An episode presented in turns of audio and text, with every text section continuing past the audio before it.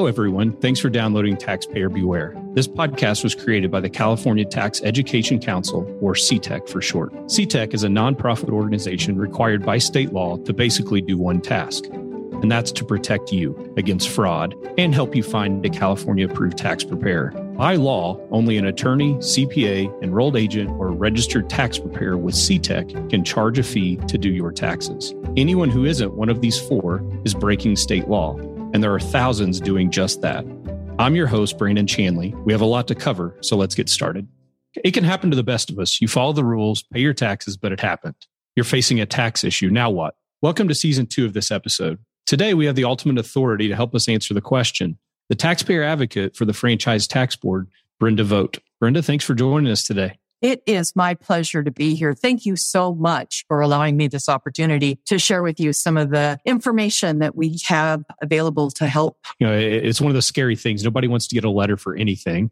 You know, you don't want to go in from the IRS, don't want to go in from FTB, but it, it happens and, and things arrive. And I think when, when that does, people tend to panic and say, what do I do? right? So, what would be the first step? Would FTB only reach out via mail first? And what would be the normal process or the steps somebody would take from there? So yeah, the normal process for us to contact anyone is with a letter. And the hardest thing is to open that letter. The thinner the letter, the better the information. The thicker the letter, well, you know, there, there's, right. it, it gets worse and worse each time. So if you get a letter, it looks like it's from the franchise tax board and you want to make sure that it is from the franchise tax board. I always encourage everybody to go to our website at ftb.ca.gov. We have a place there where you can click on, did you get a letter from us? And if you click on that, it will show you what the mailing address and the telephone number are on that letter that we send out. That's a good way just to make sure that it's not from somebody else. Right. But um, I do want to share, we also have a new feature through the MyFTB application that we have. And what that feature is, is that if there is a letter that is mailed or electronically sent to any California taxpayers that have selected it, we will send them a text message or an email. And what that's going to do is inform them that they should go look at their MyFTB account because there may be letter information. To kind of give everybody information too, would that account automatically be set up or is that something everybody should just go and set up an FTB account? I would love for everyone to go set up my FTB account. What it is, is if we are able to provide you information about your account. You set up the account. It's secure. If you have a representative, they can get access to limited information. But if you have a power of attorney, that you submit to us, then they'll have access to everything. And some of the best features of MyFTB is that you can review the account balances that are due on a tax return. You can see tax returns that were filed. You can have a list of all the returns and images of those. You also will have, like I said, those notices and correspondence. So your representative with a power of attorney will be able to see those but taxpayers can see those directly. And it's super easy to set up a MyFTB account. Before you used to have to go through a pretty long process, but now you go in, we ask you some critical questions and we're able to give you access right then and there versus the, the old, old school way where we'd have to send out a pin right. number to you in a letter and come back. That's all gone. It's now real time access to a lot of very good information that everybody should know. We're trying to share what we have mm-hmm. with taxpayers so that they know what we have. And then it helps also for the tax professional community to be able to better communicate with the franchise tax board. We have secure chat. We have ways of, of being able to, to share information back and forth. Okay. So I encourage tax professionals to set up their professional account and taxpayers as individuals to set up MyFTB account. Great. Great. Okay. And, and then eh, you know, speaking of your title's taxpayer advocate. So could you kind of go into detail? So I, I, get a letter, let's say my letter comes, I call, start the process. How would I need to be involved with the taxpayer advocate or when would I need to get involved with that process or at all? Like, can you kind of explain how that works and, and how your department gets involved? Most of the time we don't get involved okay. because most of the time what I call our normal channels work. And our normal channels are contacting the business area that sent the letter or calling into our our phone centers. They can give you good information.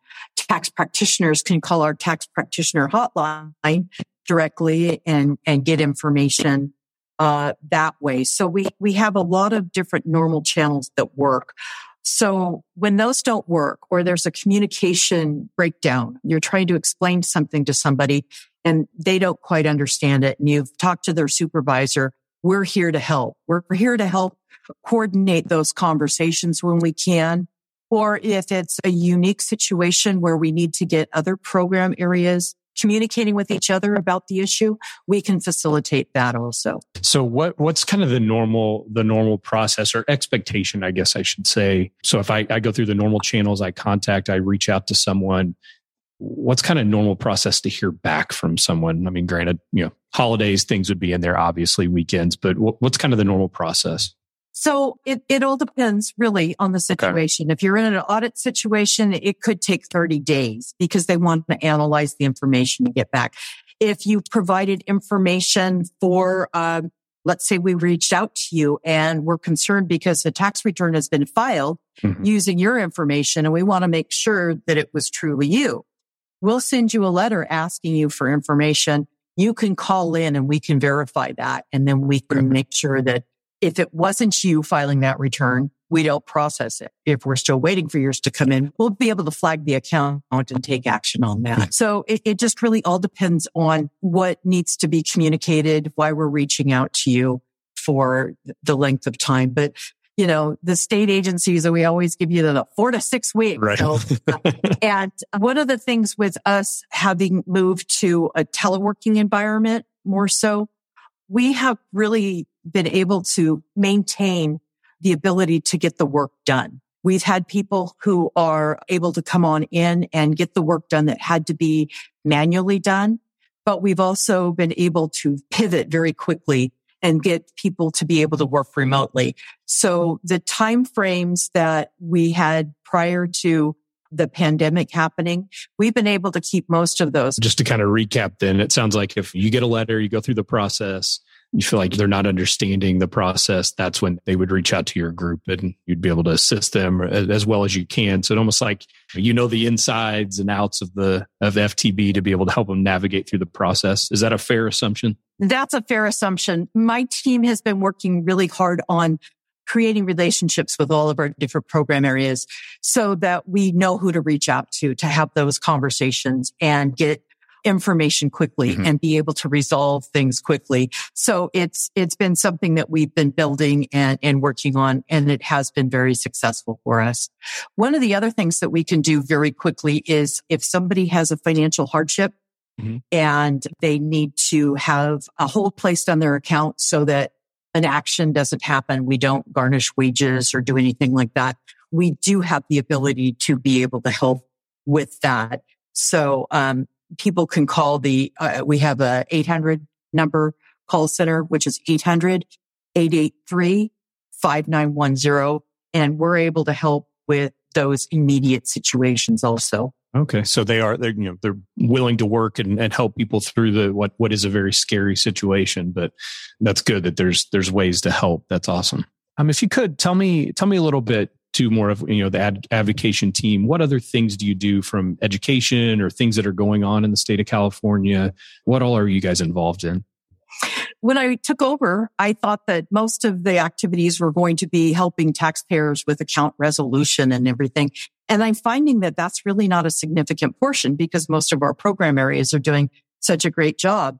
What I am finding is we're, we're in the business of communicating mm. and we do that. We have a tax news publication and it's free to everyone goes directly into your email. And every month we do our best to try to share with you information about what you may need to know to get a good re- tax return completed. If there's new law changes, if there's a new letter coming out, if there are tips or tricks that can help you through the process, we try to really give you information on that.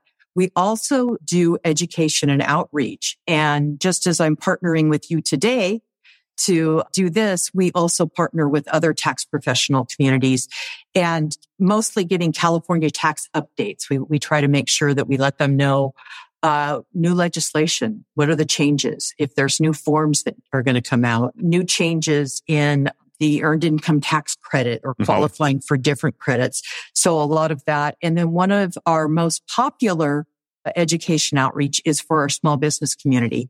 And we share with them the forms of ownership, common forms of ownership in California and what it takes to enter into those different forms of ownership, how to file, what the responsibilities are. So those are some main areas where we spend a lot of time to try to make sure that we're communicating good and timely, proactive information out to taxpayers and to the tax practitioner community.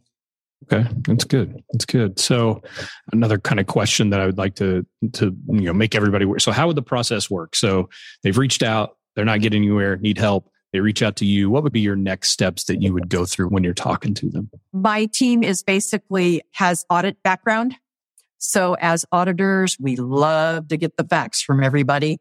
And so that's how the conversation basically will be. What's being asked? What's the letter? We'll look to see if we have something called a taxpayer folder that is universally used throughout the franchise tax board so that we can have one area where we can understand has communication been done with other areas? What action was being taken?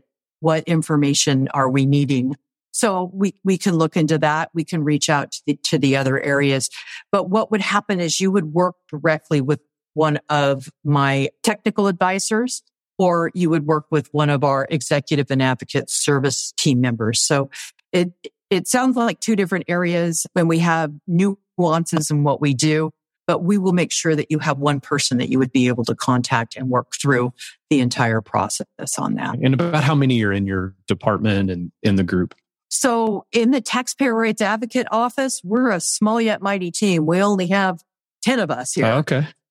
but we have others that we can reach out to with the executive and service team and advocate service team.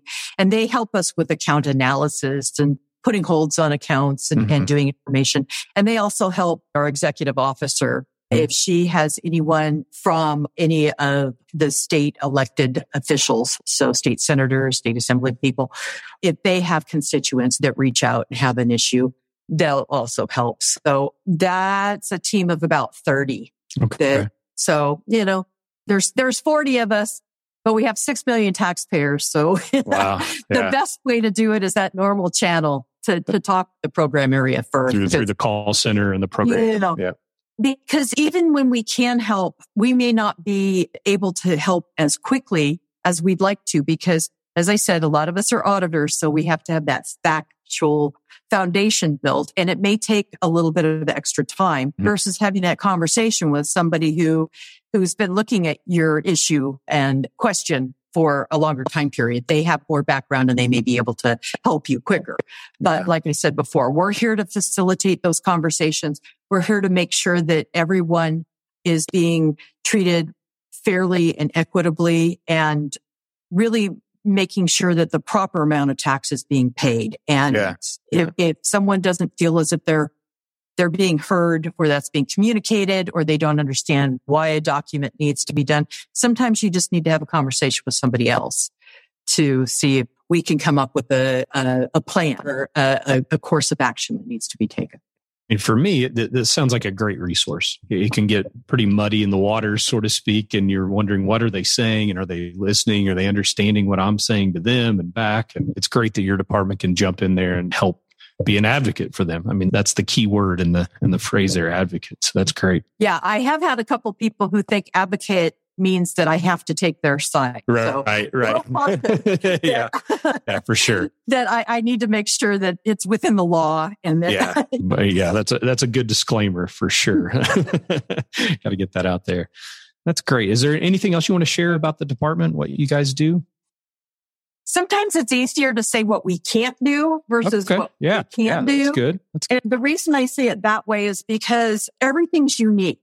Mm-hmm. Uh, if we dealt with the same thing over and over again, we would figure out how to create a process to get right. that done. Right. But we deal with the things that are outside. So it's easier for me to let you know, like I said before, if you haven't talked to somebody and I, we're the first place that you call we're not going to be able to help you. We're going to plug you back into the normal channels first. Right.